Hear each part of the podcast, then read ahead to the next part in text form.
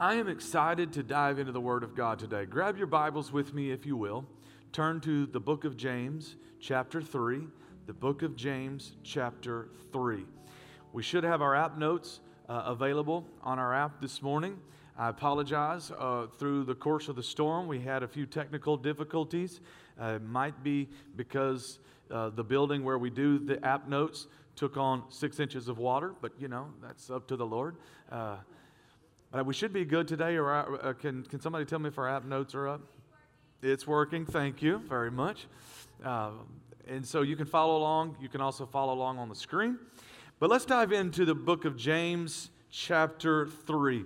I am absolutely loving the book of James. Every time I read and study the book of James, I'm challenged, and yet I'm excited, because one of the things I learned from James is that no matter how dark the world gets, we still have a faith in God that works and can shine brighter even in the darkness. I heard a pastor say, and he was listing all of the crazy things going on in the world, from the storms to the fires to North Korea to everything. And he was just, his point was this: this is the perfect time for the church to be the church. You are set up to shine brightly. And I think that's what James is teaching us through his book. So let's read a couple of verses here. We've been studying how to walk out our faith in a dark world. If you're there, say amen. Amen. Dear brothers and sisters, reading in verse 1, not many of you should become teachers in the church. Why does he say this? He said this because in the growth track meeting, which is where, you know, you come and you sign up and you learn about the church and you become a member of the church, everybody was signing up on where they wanted to serve, and everybody was signing up to be the preacher. Everybody wanted to be the guy with the microphone. And they wanted to be the guy standing up on stage while everyone was listening. And James was like, okay, listen, not many of you really should. Like, I know you want to, but you just really shouldn't.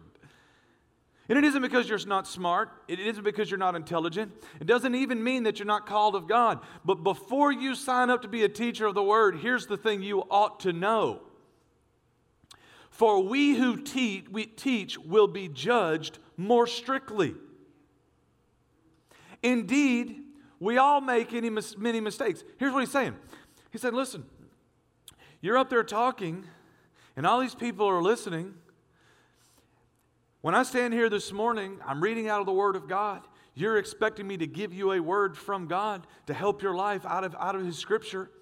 And if I come up here and start spewing lies and blaspheming God and pulling you away with incorrect teachings, here's the problem.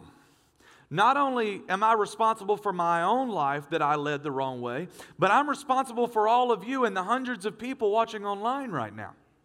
So I'm going to be judged not just by the words I say that have affected my life, but I'm going to be judged by the words I'm saying that are affecting all of your lives.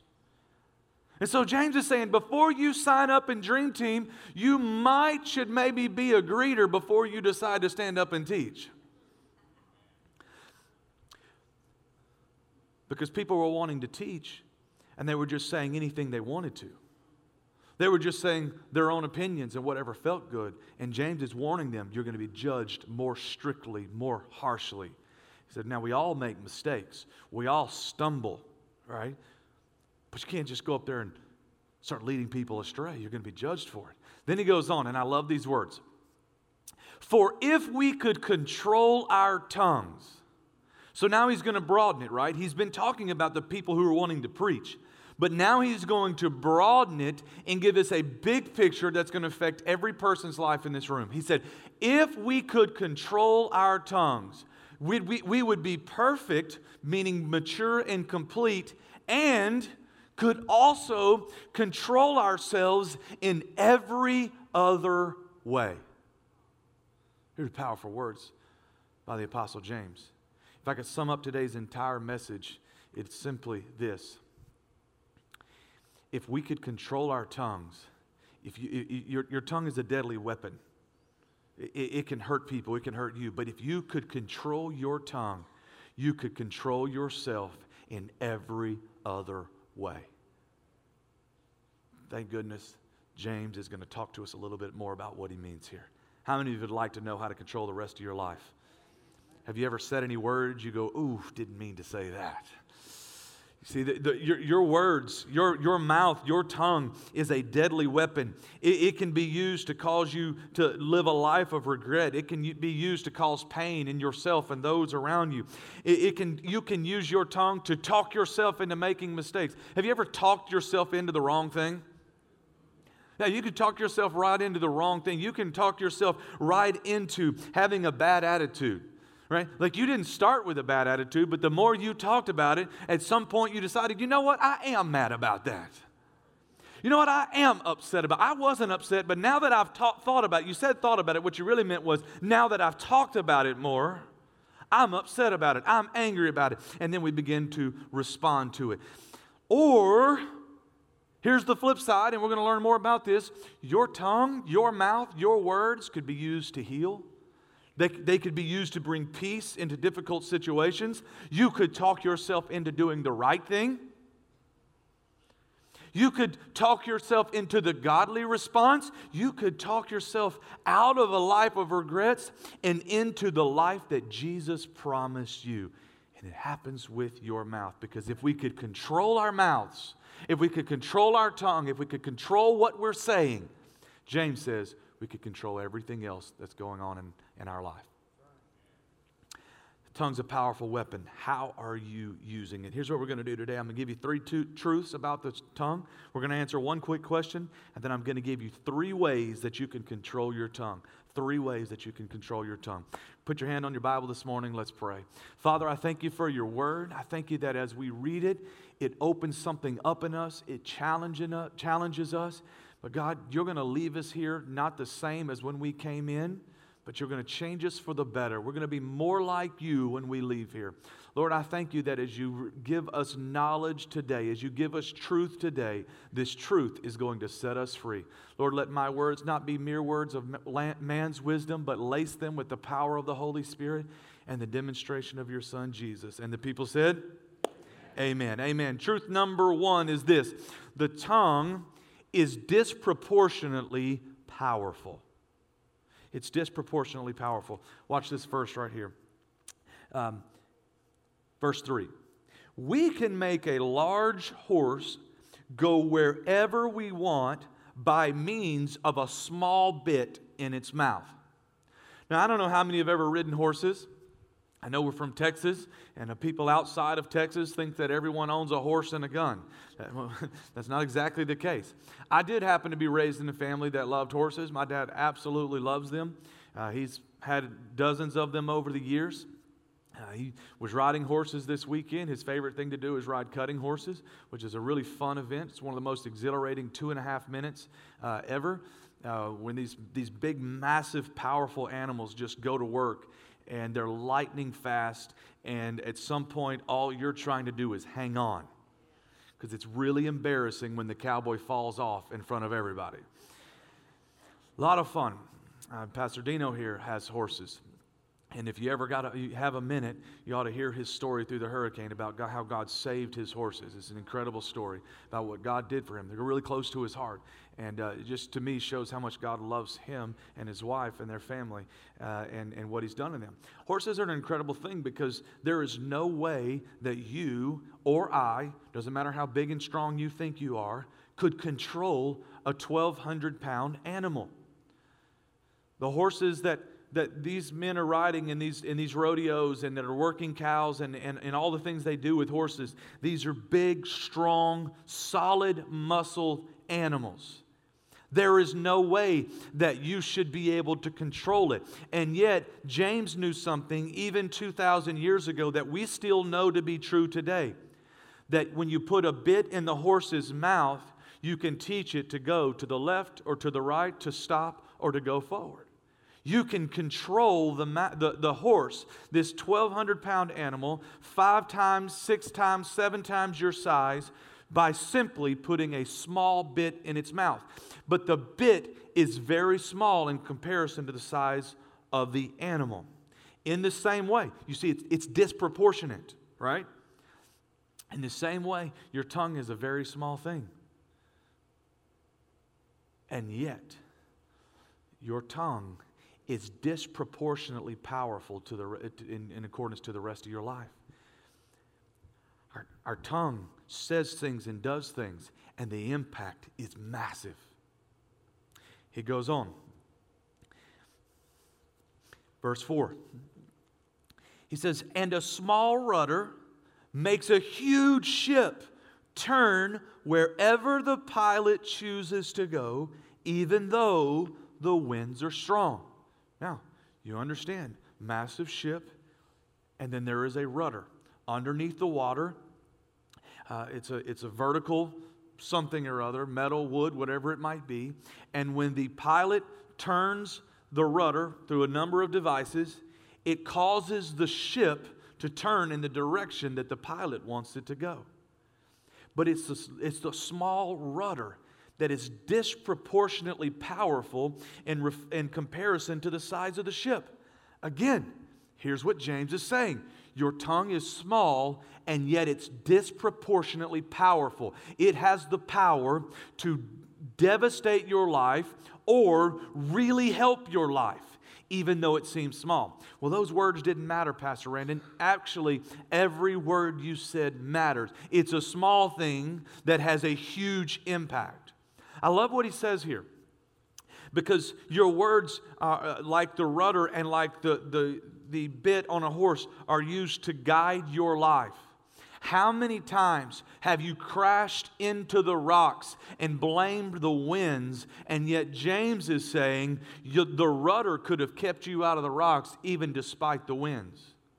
We blamed it on the situations in life. We blamed it on things outside of our control. We blamed it on storms. We blamed it on other people. We blamed it on jobs. We blamed it on lack. We blamed it on where we came from. We blamed it on all types of problems in the world. And James is saying, if you would get your rudder right, you could overcome all of the other obstacles that really are outside of your control. You don't have a storm problem, you have a rudder problem. You don't have an outside situation problem, we have a mouth problem. What are we saying? What are we saying? Even though the winds are strong. You out there this morning? All right. Your tongue is the steering mechanism for your life. It's what guides you to the left and guides you to the right. My dad's horses, and they're really amazing things. They're so trained that he doesn't have to yank and tug and pull, but he just lays the rein to the left. And before that bit even hurts the animal, he lays the rein on the left side of the right side of the neck, and the horse will move this way or that way just by the slight pull of the reins, because he's been trained to direct because of the bit in his mouth. What are we doing? Verse 5. He keeps on going. In the same way, the tongue is a small thing that makes grand speeches. You've tried to talk your way around things. You've tried to talk other people in things. You've tried to talk yourself into things. You've used your tongue to make grand speeches to cover up the real problem. And yet, watch this. A tiny spark can set a great forest on fire. I'm so troubled by the fires that are going on in California right now. I don't know if you're watching, but man, they need our prayers. Just like when we were going through Harvey, we were coveting the prayers of people around this country. Let's not get so caught up in our trials that we forget about what's happening on the other side of our nation, and people are being evacuated. We need God to help us and help those wonderful people. But here's what he's saying. The world, your life, is full of fuel. It's full of flammable material that can catch on fire. It's like a dry forest just waiting for a spark. And the spark is your words, and it is your tongue. Everything in your life can be caught on fire with just the wrong words. Let me ask you a question. How many fires have you started and you didn't even know you started them? When I was growing up, they had the bear that was always talking about the forest fires. Remember that guy? Smokey. And he was always talking about the forest fires. he wasn't trying to be ugly to people, but what he's saying is you go into the forest, you don't even know what you're doing, and all of a sudden you leave a campfire going or you leave something lit, and it's just a small ember, and yet it turns into a massive forest fire, and the impact is deadly, and it's huge. And it all happened. You didn't necessarily mean to. He's not talking about the people that go and pour gasoline everywhere and say, I'm going to send this whole place up in flames. No, he's talking about that people that just aren't paying attention, and they're going around and they're starting forest fires. And isn't that exactly what we do? Most of us are not going around saying, whose world can I blow up today? What bridge can I burn down today? What problem can I cause today? In my marriage, I don't wake up in the morning and going, I want to cause my wife all kinds of trouble today. It just feels like that kind of a day.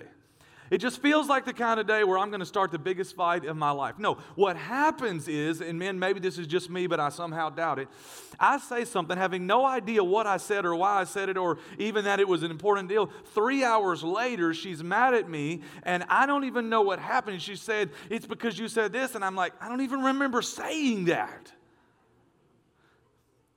That wasn't what was in my heart.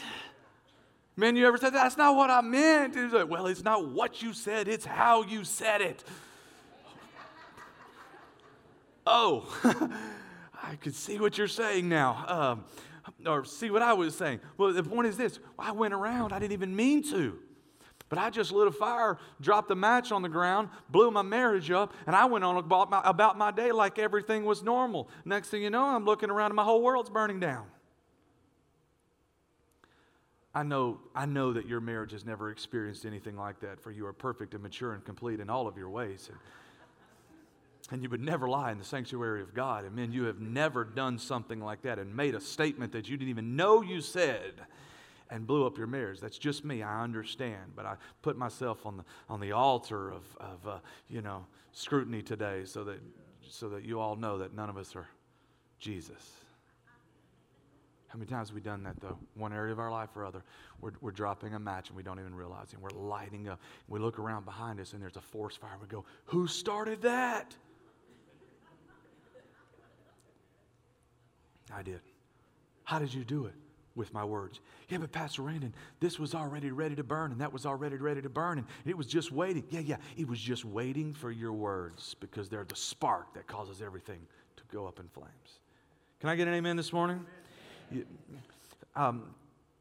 How many of the fires in your life were really caused by your words? How many fires that you've been putting out? You're running around putting out fires, putting water everywhere. And you say, man, my whole life is going up in smoke. Yeah. If you're being honest, through the help of the Holy Spirit right now, how many of those did you cause by words you said or words you didn't say or words that you shouldn't have said instead of the words you should have said? Let's go on to number two. The tongue, so here's the problem. The tongue is inherently evil. Your mouth is inherently evil. Well, what does that mean, Pastor Randall? Let's go on to our next verse. And the tongue, verse 6, is a flame of fire. Your tongue is fire. It's not on fire, it is fire. It is a whole world of wickedness. Just think, this is your mouth. This is your tongue. This is you. I know you've been saved for 37 years and you've been sanctified and holified and all those words. But your tongue is an entire world of wickedness. Oh, Jesus, help us. And it's corrupting your entire body. It's corrupting everything. It can set your whole life on fire. I love this. For it is set on fire by hell itself.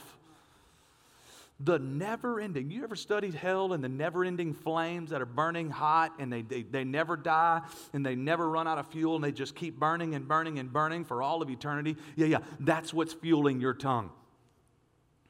Hell itself is fueling your tongue. James, you are killing us right now. Can we get to the good part here? Here's what we have to understand. Our tongues are not inherently good. Our tongues came out of the wound like the devil incarnate. They need to be saved. We need some help for our mouths. When every toddler in the world, every 2-year-old in the world, what's their favorite word? No. Who taught you that? No. I'm going to lay hands on your mouth in the name of Jesus. No, we have to be taught to say yes, ma'am, and no, ma'am, and yes, sir, and no, sir. We have to be taught to say please and thank you. We don't come out of the womb saying those things. We don't come out of the womb being courteous to people. We come out of the womb demanding things with our mouth. What we have to do is be taught the other way. We have to teach our mouths what to say because the tongue is inherently evil. It doesn't become fire. It doesn't become wickedness. Watch right here. It just is a flame of fire. It just is a whole world of wickedness. It's not the end of the product. It's the problem. So how did my tongue get so bad? It came this way. Evil is the default setting. And the New King James says it like this: the tongue is so set among our members, meaning it was set like this. You came into the world like this. You didn't cause the problem, but you are responsible to find out how to fix it before you send your whole world up in flames. Evil is the default setting. Proverbs chapter 10, verse 21. I love this verse right here. Too much talk... I'm sorry, you're right. Verse 19. Too much talk leads to sin. We talk too much, we talk ourselves right into sin. You keep on talking, you'll end up lying about something. All right? You're sitting around the campfire, you're telling stories. Everybody starts out humble. You're sitting around the living room telling story. Everybody starts out humble, telling the truth. Yeah. A couple hours. For some of you, a couple of Bud Lights later. Lying. Ain't even true.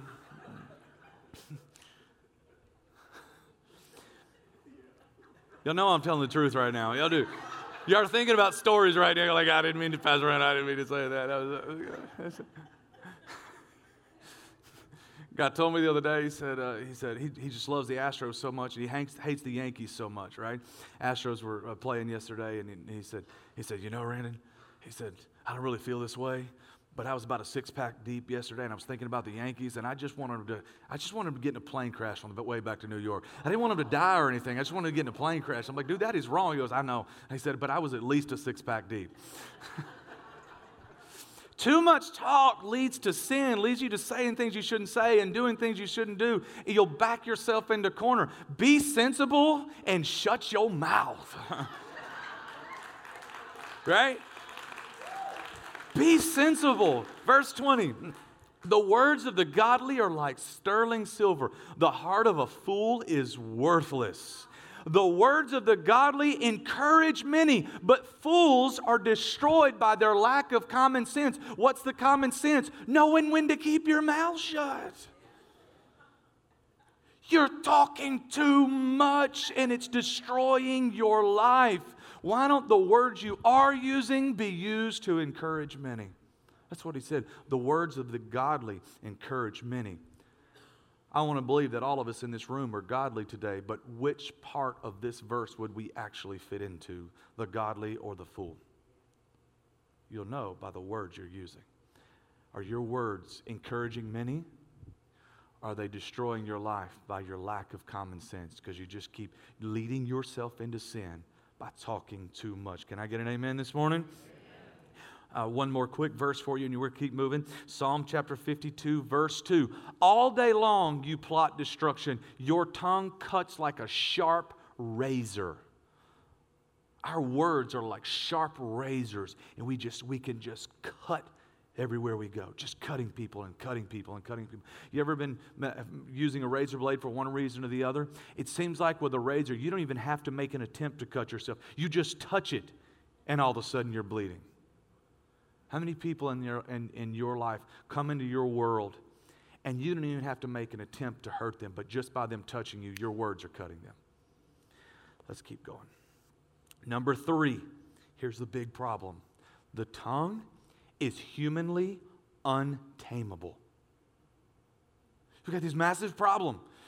Your tongue is inherently evil. It is a whole world of wickedness. It burns with the flames of hell, and yet you can't tame it.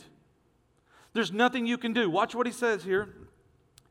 People can tame tame all kinds of animals, birds, reptiles, and fish, but no one can tame the tongue. It is restless and evil, full of deadly poison.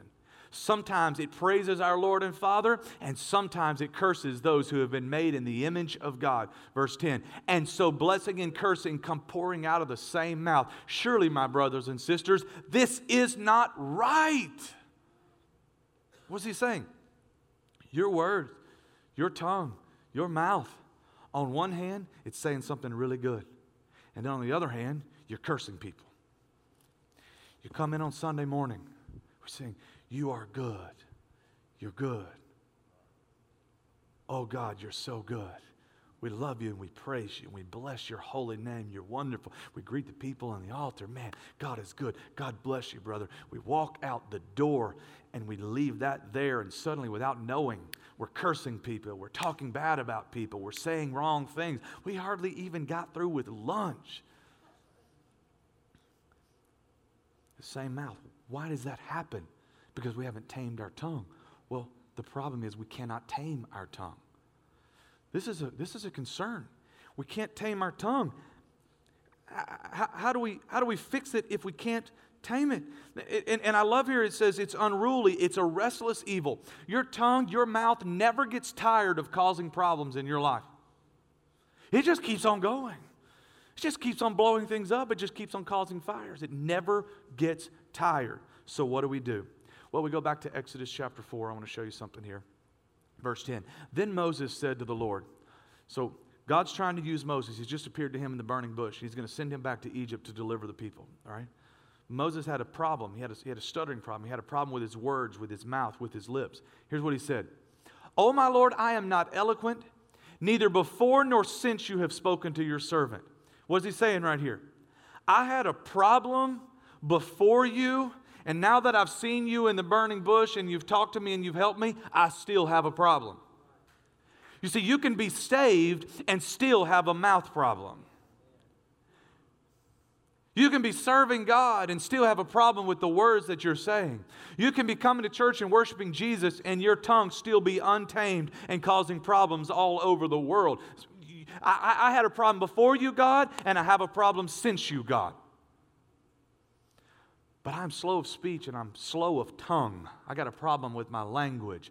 So the Lord said to him, here's his answer. Who has made man's mouth? James said, no man.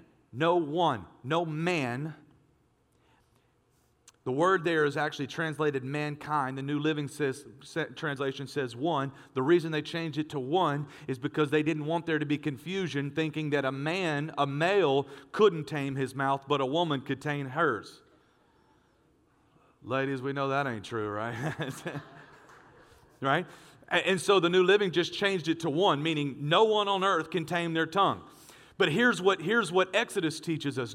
God said to Moses, no, you can't tame your tongue. You can't fix your mouth problem. But who made it? This is a rhetorical question. The answer is God made it. God's saying, who made it?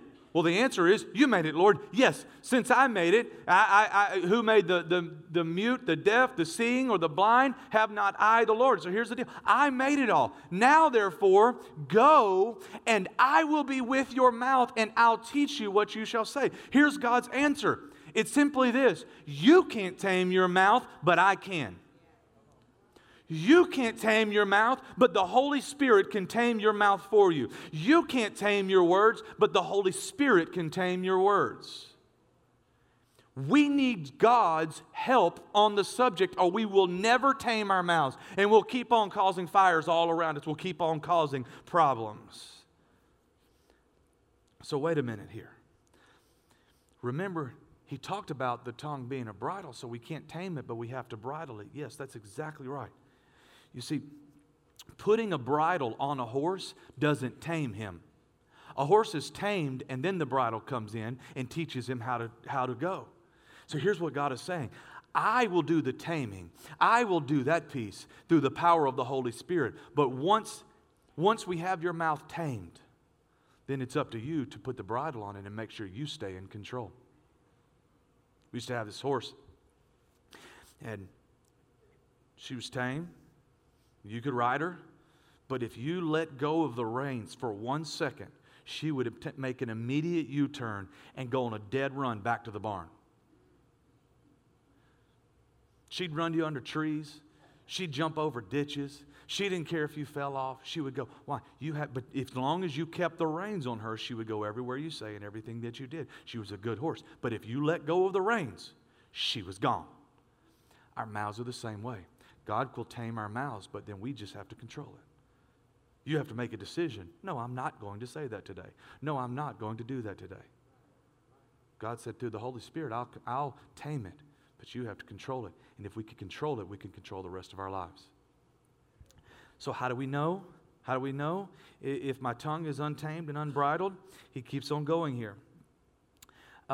Does a spring of water bubble out with both fresh water and bitter water? Does a fig tree produce olives or a grapevine produce figs? No, and you can't draw fresh water from a salty spring. Here's the deal. How do you know if your mouth is out of control?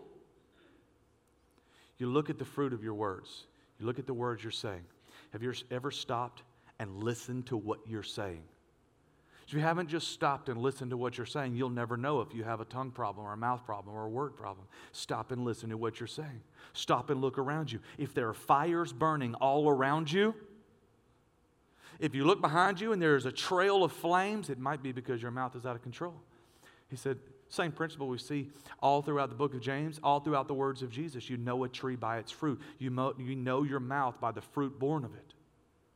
Are you encouraging people like the mouth of the godly? Or are you leading yourself into sin and foolish things like the mouth of the fool? Which one? Luke chapter 6, verse 45.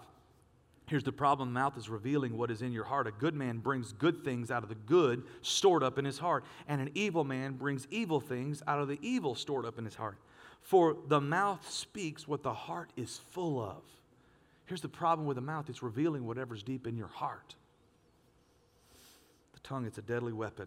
If I could control my tongue, I could control the rest of my life. How then do I control my tongue? Anybody want to know? Okay, there's a few people over here that want to know.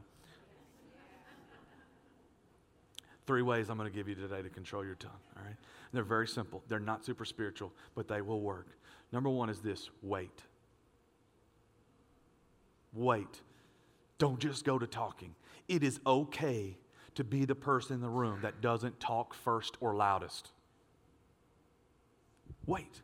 Old preacher said, the word wait means, why am I talking?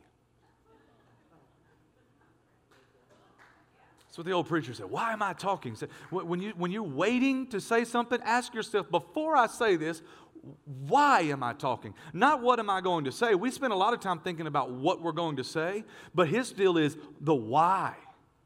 That gets back to the words of Proverbs, right? Am I encouraging or am I setting something on fire? What am I trying to do here? It's revealing something in my heart. So wait, why am I talking? James 1 and 19. Understand this, my dear brothers and sisters. You must. This is not a recommendation. This is a command. You must all be quick to listen, slow to speak, and slow to get angry. These things go together. If we're listening first and we're slow to speak, we are waiting. And you will find yourself less angry if you'll wait a while before you start talking. You'll find yourself in a better situation if you will wait and ask yourself, why am I talking? Let me ask you a question. Or let me read you one more verse, Proverbs 21 and 23. Watch your tongue and keep your mouth shut, and you will stay out of trouble.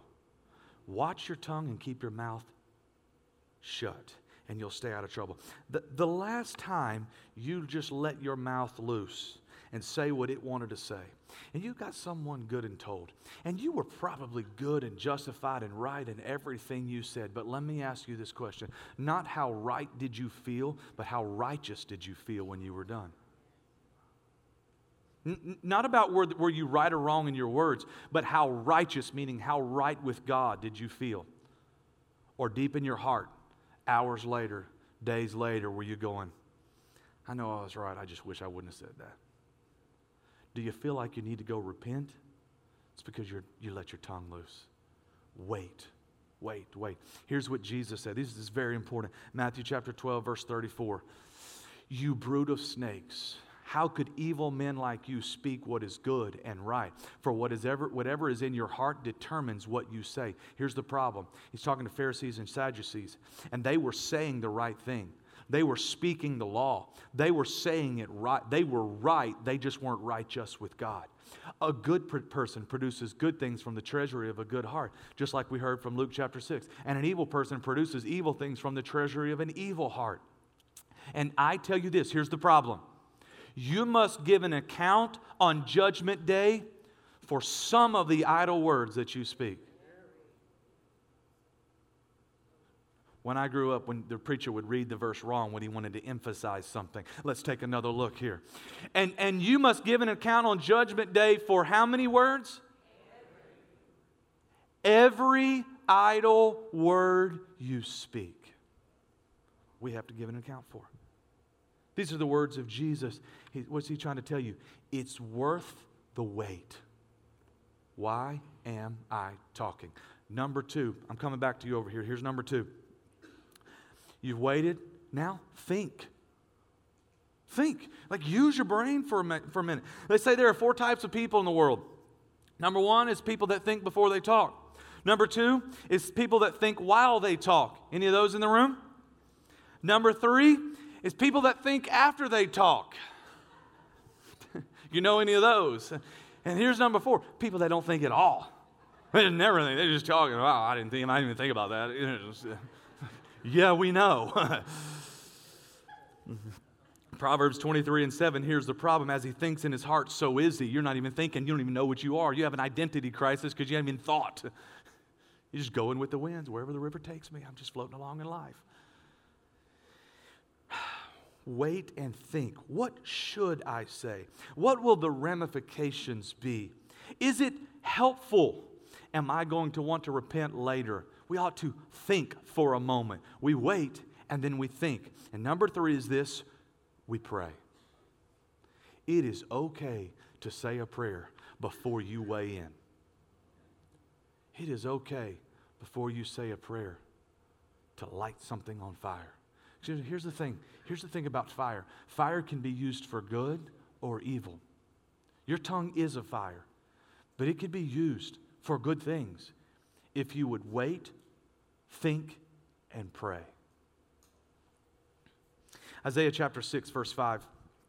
The Bible says, Isaiah came and he said, in the year that King Uzziah died, I saw the Lord seated high, lifted high, and the train of his robe filled the temple. He saw like the heavens. He saw the throne room of God, the angels, and he was blown away. And here's response. And as soon as he saw the heavens, as soon as he saw God, as soon as it all came real to him, this is his response.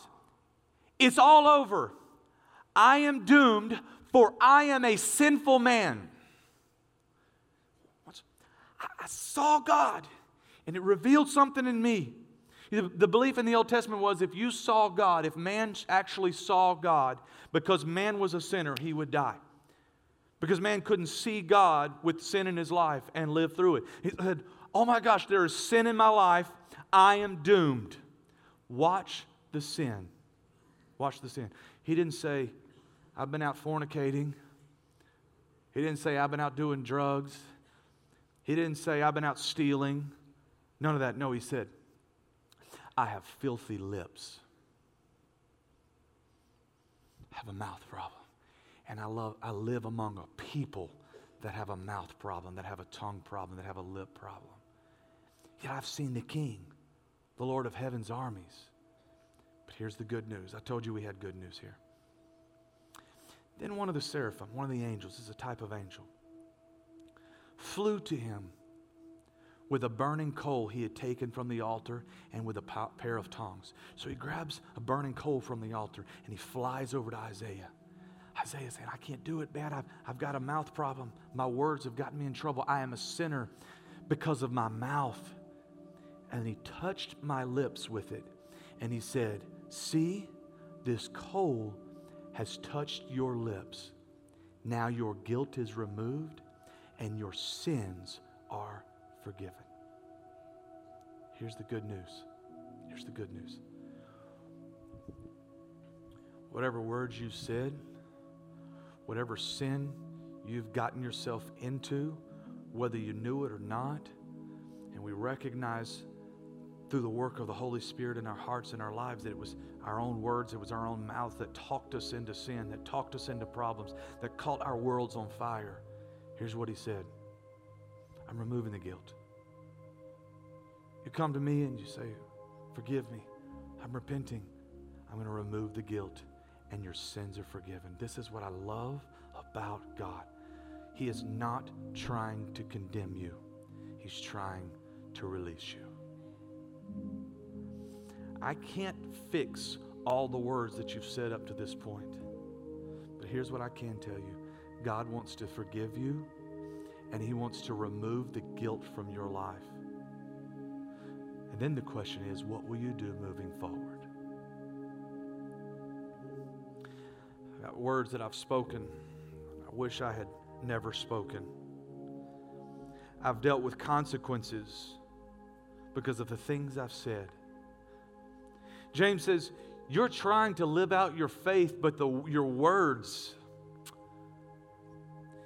He just got finished telling us at the end of chapter 2 that faith without works is dead. Here's what he goes right into, words. Your mouth is killing your witness. Your words are killing your witness. You think you have the right kind of faith, but your words are telling otherwise. Why? Because it's what's in your heart that's coming out in your mouth. Forgive us, God. God, forgive us. In your presence, we realize that our words have condemned us, but you didn't come to condemn us. You came to forgive us. You came, and your Holy Spirit came to convict us so that we might be drawn back to you. I love what Isaiah says. God says to him, so who now will go for me? Who now will go and be my mouthpiece? Who will now go and speak my words? And Isaiah says, now that you've redeemed me, God, now that you've saved my mouth, now that you've saved my words, now that you've forgiven me, I'll go. But I'm not going to go talk like I used to talk. I'm going to change my words. I'm not going to let my lips talk me into sin and talk me into trouble and start fires all over the place. No, I'm going to leave and I'm going to go do your work, God. The words of the godly encourage many. We need God to touch our mouths every day before he sends us out into the world. You see, every day you're like Isaiah going out to do the work of God. Me? You? Well, I'm not a preacher, Pastor Brandon. No, you are. You're preaching with your life. You're preaching with your words. I heard someone say, if you were accused of work, of being a Christian, would there be enough evidence to convict you? If someone at work accused you of being a Christian, would there be enough evidence in your life? Would there be enough evidence in your words to convict you of it? Or would your words tell a different story? I want to be convicted of being a Christian, of being a follower of Christ, and I want to make sure my words are in alignment with that. So I say this morning, Father, forgive me. May I ask you a question? Do you have words that you need to ask God to forgive you? When we're here and the presence of God is here, are you thinking about things you should have never said, should have never done, talked yourself into, dealing with the aftermath because of words you said? It's not about if they were right, but were they righteous? Did they make you right with God or did they pull you away? See, the desire to be right can be a huge stumbling block for the people of God. Close your eyes with me for just a moment.